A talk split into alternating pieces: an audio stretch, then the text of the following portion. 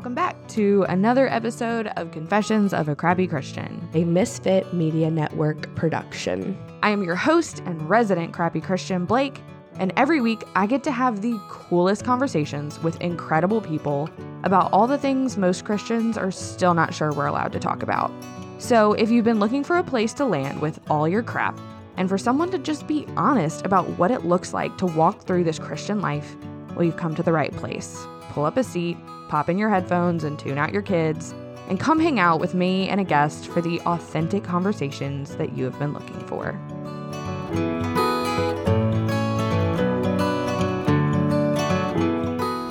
Dave and Ashley, welcome to Confessions of a Crappy Christian. Hey, Blake. Thanks hey, for having us. I love when I get to have a like married couple. These are always the most fun and hilarious conversations because there's just something about that married dynamic. It's just so much fun. So y'all have your book, The Counterfeit Climax. You also work with eh, your podcast is the Naked Marriage Pod Project? Podcast. podcast yeah. Podcast. And then you work with XO, correct? Yes. Right. You do all the things. And I'm like trying to keep them straight in my brain. so tell us a little bit about yourselves.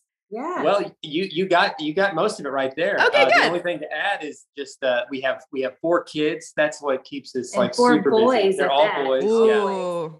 So a lot of testosterone in the house. Teenagers and elementary schoolers. So yeah, we've been married 20 years. We're college sweethearts, and we've been doing, you know, trying to. We call ourselves marriage encouragers. We don't consider ourselves experts necessarily because we don't believe really that you can necessarily be an expert because you're always things are always changing. But we have been doing this for about 10 years together and we love it. And yeah, it's been a lot life of fun. is busy. That's awesome. So I feel like we're a little bit the same in that like y'all had to have known the title of your book would be like an eye catcher, right? Like people are like, oh, what is that? I don't know anything about that. I don't know anything about counterfeit climax. but right. kind of the same, like crappy Christian, people are like, what does that mean? so you have to like, you have to explain that a little bit. You have to tell us a little bit about your book. Well, uh, the counterfeit climax is not a book about faking orgasms, which we've been oh, asked, like, is that all that's about? I'm thinking like that would be hard to write a whole book about that. Yeah. I mean, really, right. that would be just a few pages, I guess. But exactly. no, it's it's really about in the work that we do with married couples, and folks write us all the time, you know, on, on Facebook, Instagram, email. They grab us at the live events we do, and they they want to talk to us about issues related to sex and feel like they finally found a safe place to talk about sex within the Christian world, and we're we're honored to kind of help facilitate those conversations. But what we found through those conversations is that a lot of us, even in the church, have, have developed a lot of counterfeit messages related to sex. And some of that is from how we were raised, or maybe some of the choices we made, or maybe coming out of you know purity culture or hookup culture or whatever it is that kind of led us in, into where we are um, and then the expectations we have and body image issues that we have and you kind of put it all together and we found that everybody has got some form of sexual baggage even if they were virgins entering into marriage they've got some counterfeit messages they've believed and so right. we just we wanted to write this book as a way to kind of shine a light on all the counterfeits so that we could get back to kind of the genuine article and start experiencing really the freedom and that's the key word i think is the freedom that god wants us to have in the bedroom yeah. Amen. I, my whole thing is always like, why are Christians not known for having the best sex ever? Because like exactly. we're the only ones with a direct line to the guy that created it. Exactly. exactly. We should be killing it. Like yeah. we like we should be like the go-to resource, like for sure. Gotten it the way that it's been taught. And I think that the enemy loves that personally. Mm-hmm. I think it's if the enemy is disabled Christian marriages in the bedroom, I feel like that makes him very happy because it should be the opposite. Yeah. Exactly. Absolutely. Absolutely. That's really one of our big messages in our book is like God created sex. It is good. It is meant for marriage and that is awesome. And so we need to pay attention to that and we need to prioritize that. And you know, whenever we've talked to people who've actually read the book, a lot of times they say the biggest thing they got from it was that oh my goodness there is a lot of freedom like when you look at yeah. scripture there's a lot of freedom in the bedroom yeah you know in the context of marriage sex is it's a beautiful binding awesome thing and i do, I do think that because we have received these counterfeit messages meaning they're not they're not you know you take a little bit of truth but it's kind of surrounded by lies because that's what yeah. the enemy loves to do you know, we've had these extra, it's really extra biblical stuff that we've gotten that, that's literally not of God at all. But we think, oh, that sounds kind of like it's in the Bible. So let's believe that. And then we, what we end up doing is having all these hindrances coming into marriage and a lot of shame. You know, there's so much shame that mm. people bring in. And, and really, even if like like we said out of the gate, even if they hadn't necessarily had intercourse before marriage, there's so many people from all walks of life that just bring so much shame. And the shame is like a wall that's built between a husband and wife. And you just see so many other issues come out of that. Absolutely. Well, and shame, if we're being Christians are being weird about talking about sex. Yeah. Like that is the most ideal environment for shame to like grow and fester and take over. Right. If it's just kind of being like pushed over there. And so you kind of touched on, or you did touch on one of the things that we wanted to talk about was this idea of like sexual baggage or sexual hangup, which is ultimately shame. But in this culture where, okay, like, so let's say let's talking to the like millennials and a little bit older who grew up like really steeped in purity culture, right? So oh, we, oh, yeah. We like signed the little piece of paper and put it in our Bible, and we wore the ring, and we went to the like True Love Waits conferences, which are, that's so. I have a book coming out in the fall, and my I have a whole chapter that's just like hammering on purity culture and how like horrible and damaging it is because I grew up like prime time purity culture. But we think that because we weren't having sex, like we're good, like mm, yeah. like how far, like how many, how many things did you go to where like the question that was asked is like, but how far, far is too far? Like tell me where the line is so that I can toe it and then like cross it probably. So what has your experience been in having these conversations with so many different people, like different experiences with sexual baggage for like having people who were virgins that got married and realized they had baggage and they're like, I'm not supposed to have baggage. Like I did, I kept the rules, you know?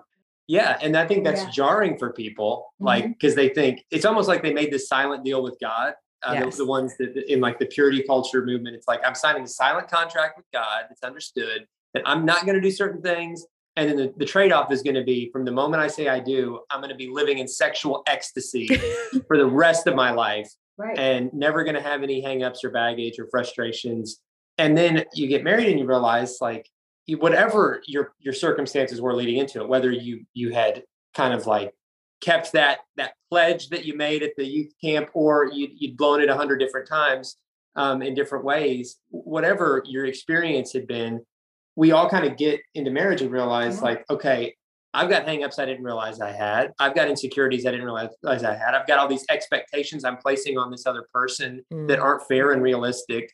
And then they've got the same thing. And we're trying to figure out how that works. And I know, like, on our honeymoon, you know, like all those years ago, you know, I came in with, I think we were both excited Definitely. But, I was like scared to death though, because like sex was the thing that like the thing we do not speak of, like in my home. Yeah. And I grew up in an amazing youth group, but it was purity culture time. Like I really am not, I, I know that the intention was good. And I think they were like working with what they had. Exactly. Yeah. It was such the narrative of the time. It was. Know? It was. And and so I don't want to like throw them under the bus because I do think they were really trying to help us. But it was so it, sex was always this negative thing. And I remember, um, and even with my mom, I mean, my mom literally on my wedding day was like, we should probably have the talk now. I mean, I'm 20 years old. Yes, I'm young getting married, but still, I'm like, mom, seriously, like that ship has sailed. Right. I have learned what I'm going to learn. I'm getting ready to walk down the aisle. And I, you know, I had saved myself for Dave, wasn't perfect, saved ourselves for each well, other, and, not perfectly.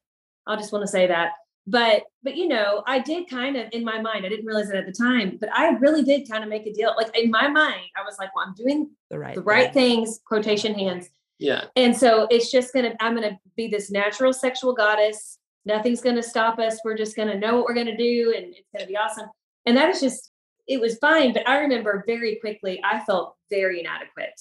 Well and i felt i kind of made kind of the silent deals with god and and i had like i'd gotten off track like and i and so like my my the one bear like i thought well i'm not i'm not gonna have intercourse you know but right. then then it became anything and like everything i could do like up to that point like i had crossed all these other lines and, yeah. and then in addition to that i poisoned my mind with with porn and thinking like, well, one day I'll be married and I won't need this anymore. And this is just kind of helping prepare me. Like I'm, I'm believing all these lies. Like this is almost like how-to material. Like this is uh, this is showing me the moves that I'm going to need. And so Uh. I poisoned my mind with all of that, that those mindsets. And then finally, you know, when Ashley and I I didn't know about this. Right. And and, I, and then I kept that a secret because then I felt bad about it. But still in my mind, I think in this weird way, I thought, well, now that I'm married, that won't be an issue. And I thought that, I don't know, I I, I just felt like it was going to be perfect and You'll be fulfilled. in, in every in every good. imaginable way. Yeah. But really because of the, the baggage that I had and having not really, you know, come clean, especially about like kind of the porn part and what that had done to my mind early in our marriage, I fell back into that. And then it then it became this huge issue that that once it came out, it created more more pain in her and, and feelings of you know inadequacy, even though it, had nothing to do with her. It was an addiction that I was battling from before I'd even met her. But that came out and trust was wounded and it, it obviously damaged every part of our relationship and specifically our sex life. And we we worked through it. We talk a lot about that in our podcast and other places. But we've kind of limped through all of that in the early years, um, long before we were helping other couples. But we found that like every couple has their own version of that story, Absolutely. even if they were virgins. They they've got their own version of that story. Yeah. A hundred percent. Uh, You touched on something talking about like looking to porn to kind of be your how-to, which Mhm. Is the worst how-to ever. Uh, There's so Yeah. many hilarious horror stories of like husbands going to like try things and the wives being like, what are you doing? Absolutely not. But the the sad side of that is is that we're and I've had this conversation like with friends when we're young, or even if you do get married older and you made the right decision to wait. I do believe like that's a godly decision. That's what God wants for us. Yes. But we're taught everything else. We're given all the marriage books. We do marriage counseling. There's like all this information. But when it comes to sex, it's just like figure it out. Like, and like you really do Yeah. just like think you're gonna magically like you know wear a pretty dress and say i do and then go on your honeymoon and it's gonna be amazing and that's just like so unrealistic and so i've been having conversations with people recently because we're kind of involved with like the older college like young adults at our church and like what like i just don't even know what that look like i'm not gonna like i'm not gonna give you a kama sutra because that's weird.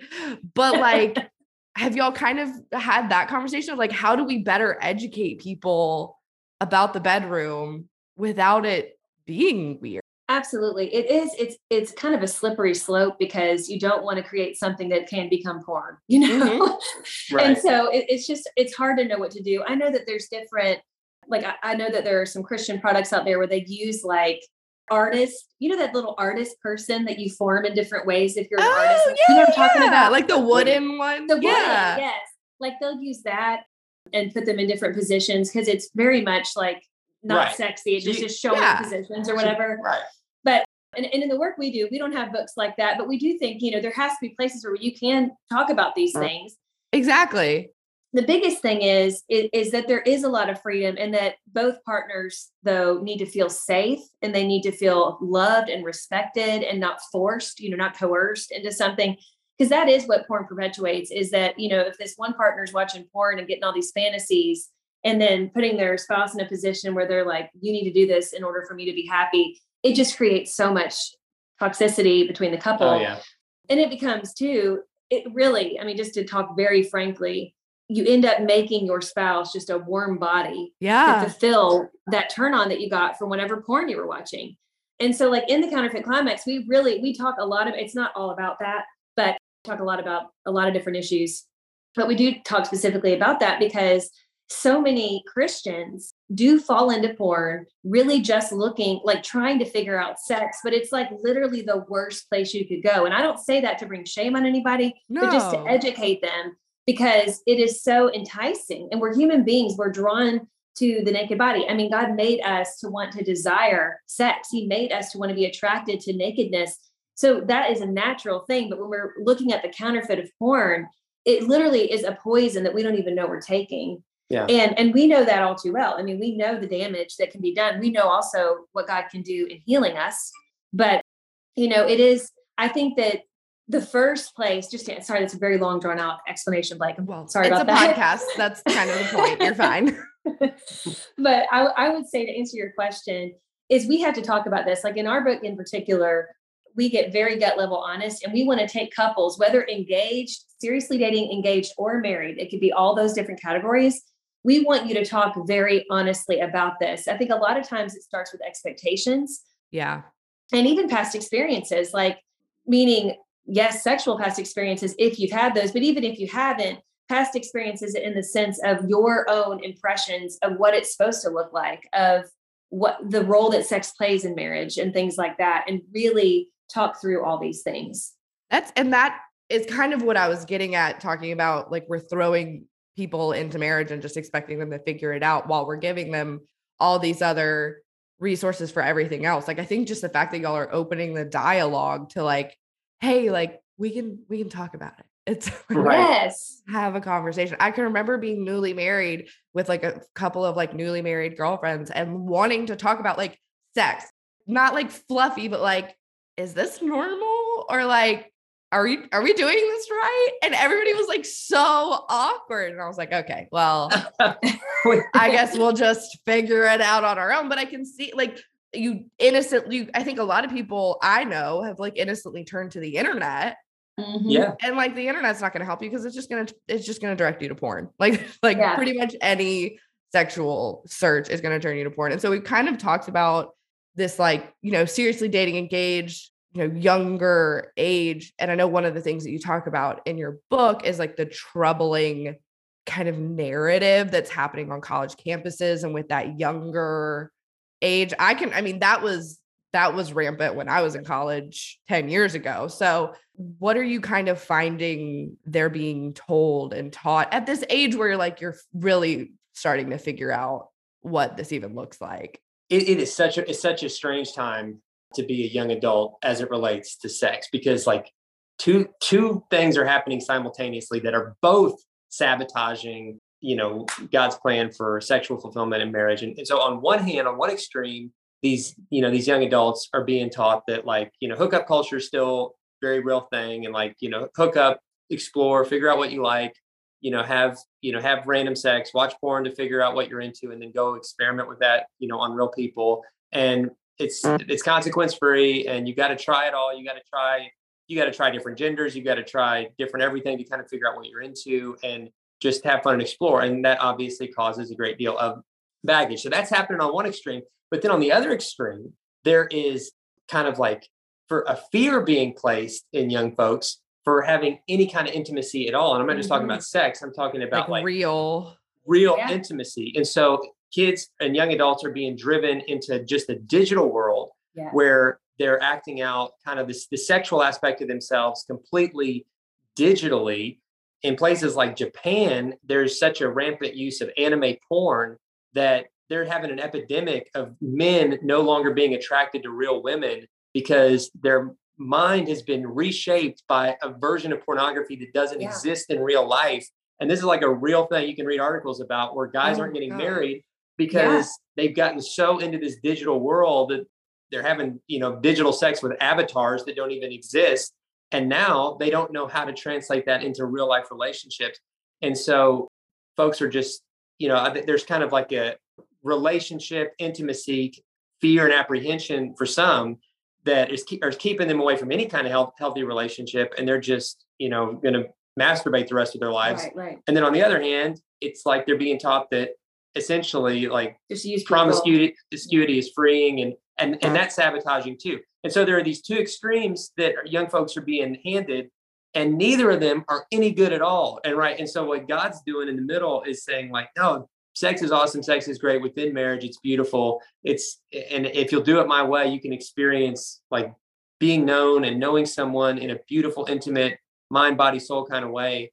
And so that again, that with the counterfeit climax, we're just trying to shine the light on kind of all the counterfeits out there, and there are a bunch. And college campuses are like ground zero for where these these myths Yeah. are being perpetuated. And just saying, but good good news, guys, is God made sex. It's still awesome. He still has a great plan for you within marriage. And even for the mistakes you've made, you, you're a new creation in Christ, and you don't have to live under the feeling like you're defined by that because of grace. Like you know, thank God none of us are defined by the, the sins we've committed or the mistakes we've made. And so there's freedom right where you are to receive that grace and then carry that into a healthy relationship. And we try to just help people take steps toward that. Like Ashley said, whether they're dating, engaged, or whether they've been married for years to kind of, you know, unearth some of the the junk they've lived with for a long time so they can kind of get a, a fresh start. Can you put your phone on do not disturb when it vibrates? I'm, I feel like the audio is probably picking it up. And those really are kind of two extremes, right? Like it's yeah. like this totally detached one physically and then this totally detached one emotionally. Yeah. I kind of experienced that walking through college where even though I had like grown up in purity culture and done like I mean I had the ring, I had like I did the whole thing. I mean, I, is it fair to be like I just really liked making out? Like just like like there's a reason we want to do that because it's fun and it like feels good and the attention is nice. And so I did that a ton with like no emotional strength.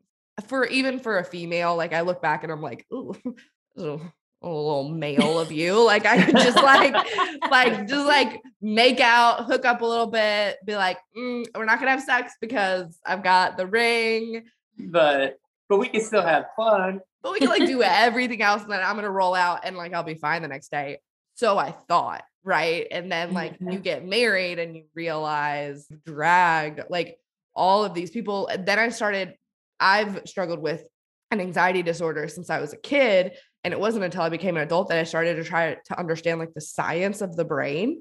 And through that process of understanding the science of my brain with anxiety and ADHD and all of that kind of stuff, learning about the science of the brain sexually and realizing that like those experiences like formed ties and connections and that's another thing that I remember looking back being like, why did nobody tell like if somebody would have told me, yeah, you may feel like you're walking out of there like I don't give a crap, mm-hmm. but like your brain connected you to that person. I'm like, I mean, yeah. maybe I'm making assumptions, but I feel like I would have been a little bit more right careful or like wise with my decisions. And so it's just like there's so many wrong messages that these like college age young adults can be told like if you got to kind of be like, here's the one thing, like here's the one thing I want you, just keep this at the forefront. Like, what do you feel like that would be? See, what's yours? I would say actually just to talk about this um, at our youth group. I volunteer with ninth grade girls. I just have such a heart for youth, always have. I used to teach middle school, but I would just say you don't need to force someone to love you. This is something my mom told me a long time ago when I was rejected in a very public way at a party and just devastated by it. And I remember and it was by a guy that I had really thought was cute. And I just, you know, it was an early, early time in my life, but still very just, oh, earth shattering. And my mom was like, you know, Ashley, you don't have to force someone to love you. Like, you don't need to be out there just putting yourself out there like a lost puppy, feeling like, will you love me? Will you love me? Will you love me? Yeah. And she's like, you are lovable and you are loved just as you are. And she's like, you know, God loves you and I love you.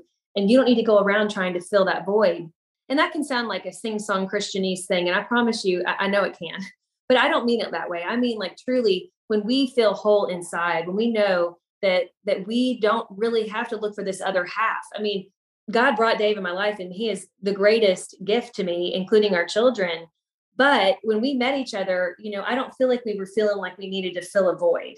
Right. And because of that, you know, we weren't physically trying to fill that void because I do think sometimes sex becomes that because it's a it is you know we feel loved. Yeah. And so I think as a young person, when you can work on your relationship with God and say, you know what, God is the only one who can fill the void. I'm not I'm not half of a person looking for that other half to make me whole. I'm a whole person. And when two whole people come together, you're going to have a much healthier relationship. And also when it comes to the physical stuff, you're not going to make as many compromises because you yeah. don't feel like you need to prove something to yourself or the world or whatever. I love that. And so that that would be probably my biggest thing. And that's because there are there are so many and it's such a a tender thing. You know, it's so we do live in this world in, in a world that wants to define us by our relationship status or by how many people we've dated or how many people how many even sexual partners we've had you know mm-hmm. I, I, mm-hmm. know a lot of young people out there feel i mean they feel like well nobody's ever even tried to you know have sex with me so i guess i'm just not desirable and it's like that is the farthest thing from the truth and so i just wish that that more young people realize how amazing they are just in and of themselves. Yeah. You guys are awesome. Yes. Yeah. Absolutely. I would just say think think long term instead of short term. You know, not only about Yes, sex, but just about everything. Like that's Yeah. most of the mistakes I made in life, certainly, you know, relationally and otherwise, it's like it was thinking in just in the moment instead of thinking about thinking long term. Mhm. And so never trade temporary pleasure for permanent regret is something I tell our kids. And something I wish somebody would have told me. Because whenever I would Yeah. like fall into porn or fall into just, you know, kind of like a, that the hookup kind of you know mentality, something that felt good in the moment.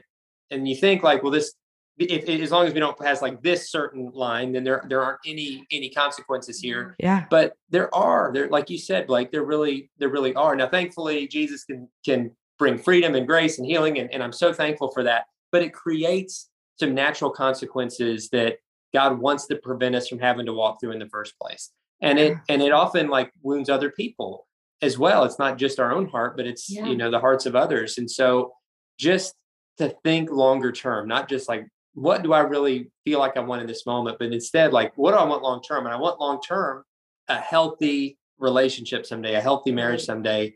And so I want to make decisions in the short term that help that long term goal instead of things that could potentially sabotage that. And can I add one more thing? Absolutely. I, I feel like there's like we talked about shame, and I think that there's people who, and we've talked to people who've been married for like 20 years. And I like I'll just I'll share this example. I was talking to a dear friend of mine. They've been married almost as long as we have, and they were going through kind of a tough spot in their marriage. And sex was one of those areas where I think they would have it, but not not neither one of them felt satisfied by it. And and she just was kind of frustrated, and he was frustrated. And we were talking as ladies one day, and she literally said to me, she said, you know. I just don't think we'll ever have the kind of sex life or marriage that we're supposed to have because we made huge mistake. And I was like, what do you mean? What what happened? And she said, well, we were saving ourselves for a good portion of our relationship, but then we, you know, we ended up having sex before we were married. And I said, well, have you uh, seek God's forgiveness over that? And she's like, oh my gosh, yes, a long time ago. And I was like, but you still think you need to punish yourself and your husband. And it's like, this is your cross to bear still. right. And she kind of looked at me and, she hadn't realized like she had been trying, she hadn't forgiven herself. You know what I'm saying? She had been carrying the shame that God never meant for her to carry. And so I just want to say to listeners, like, forgive yourself. You know, Yes. you if you've repented of this, you've walked away from whatever it was, forgive yourself too. Like I, I think we forget sometimes to just accept Christ's forgiveness and actually forgive ourselves. And you know, we're not supposed to keep on punishing ourselves. That's just not how it works. That's really bad theology. It's just not how God now works. people give they beat themselves up for something Jesus literally took a beating to forgive. exactly. And that's not being humble. and it's don't carry it's really being prideful because it's saying like what Jesus did isn't enough for me. Exactly. It's fake humility. yes, Yes. yes, It's it's this like woe is me when the reality is I've had a similar conversation not about like a sexual thing but about kind of like somebody struggling with something and you know self-flagellating and being like okay so you think your sin is like bigger and better than the cross was is basically what you're saying like the cross the cross wasn't enough death and resurrection wasn't enough like this one sin right. not not Hitler, not 9/11. This Yeah. one sin is like it. Yeah. And when you frame it that way, I remember my friend being like, "Oh, like Yeah. yeah, that is essentially what I'm saying, but it like we've dressed it up in humility. yes, And forgiving yourself is hard because it is. you like have i mean for me at least like i have this track right like i have this track that i can turn on whenever i want of that can like have you do your kids watch inside out like the core Yes. memories right Yes. like yes, my a lot of my core memories are like they're not yellow blue and red and gray and they're like purple and they're just Mm-hmm. regret right and so like but do i believe that like not only what jesus did on the cross is enough but what he's done in me like right. the old is dead, the new is come. Yes. Yes. Like I get to take my thoughts captive. I get to think on what is good. And God has called me good. So like Mhm. there's no point in like continuing to play these old movies because there are like real life consequences. There are real life repercussions of choosing to live in that shame. Exactly like your friend experienced. Like right. because she was choosing to stay there, it was damaging a part of her relationship where she probably like in some weird way thought she was doing the right thing. right. Yes. Like he thought that was the right thing to like stay like sorry and Uh-huh. like broken and oh, like I, it's never going to be okay. And I feel like I, God's really sarcastic because I'm really sarcastic. and in those moments, I always feel like God's like, really, like, what are, what are we doing? Like, are, can we not do this? so I think that hopefully that's really freeing for people who are listening. Like, I think forgive yourself. Yes. Yes. And I like that's daily. Like, just like I Mhm. daily have to like lay down the like lay down my desires and pick up my cross and like want to carry on for Jesus. I mess up a lot. Like, not just not sexually, but like in life. And those things, the enemy's going to use those things to form barriers between you and other people. Man, that's that's so true. So true. And it is daily. You're right. It's a daily thing. But when we do like when we really it's it's all about surrender and saying, God, I trust you. I trust that you forgive me. Like, you know, I Exactly. trust that you forgive me. And then walking in that freedom. And, you know, just to kind of fast forward, my friend, this was several years ago. I think, you know, they since have gotten therapy. We are huge proponents of Christian therapy. Oh my goodness. We've both been through it many times over. And, and, you know, through that, they have embraced that freedom and their marriage has never been better Yeah. in Yeah. all facets. And I think a lot of it was that epiphany of like, oh my gosh, we don't have to keep punishing ourselves. Like Yeah. Jesus really did forgive us, you know, Yeah. and like we really can have freedom, you know, in all aspects of our our marriage. There's this beautiful freedom in Christ, you know, even in how we how He works in our marriage. So, you know, th- I hope that gives hope to people because we do, you know, God wants us to have freedom in Him. I do too. I think that that's a really good place to end it because we could obviously, there's so much to talk about, but I want people to get your book. Is it out? Yes, it's out. It's Yes. out. Yeah. Get your, get the counterfeit climax wherever you get books. Where can people connect with you and follow you online? Sure. Um, well, we're all on social media. So if you go to at Dave and Ashley Willis on Instagram, we're right there. Same on TikTok. We're also, if you just look up marriage on Facebook, it, our faces will pop up and we're there. Nice. So when we share a lot of stuff on the marriage Facebook page as well. So, Yeah. And the podcast is the Naked Marriage Podcast. Yeah. So check that out. We Put have a out lot of weekly episodes. yes, and it's, we have a lot of lot of fun with that. That's awesome. Thank y'all so much for your time and your wisdom. Thanks for Oh, being it's been our awesome. Blake. Yes. Thank you, Blake. All right, that's it for this week. Thanks for tuning in to another episode of the Crappy Christian Podcast. And hey, by the way, if you super loved it, can you go leave a five star review wherever you're listening? That'd be awesome. All right, see you next week.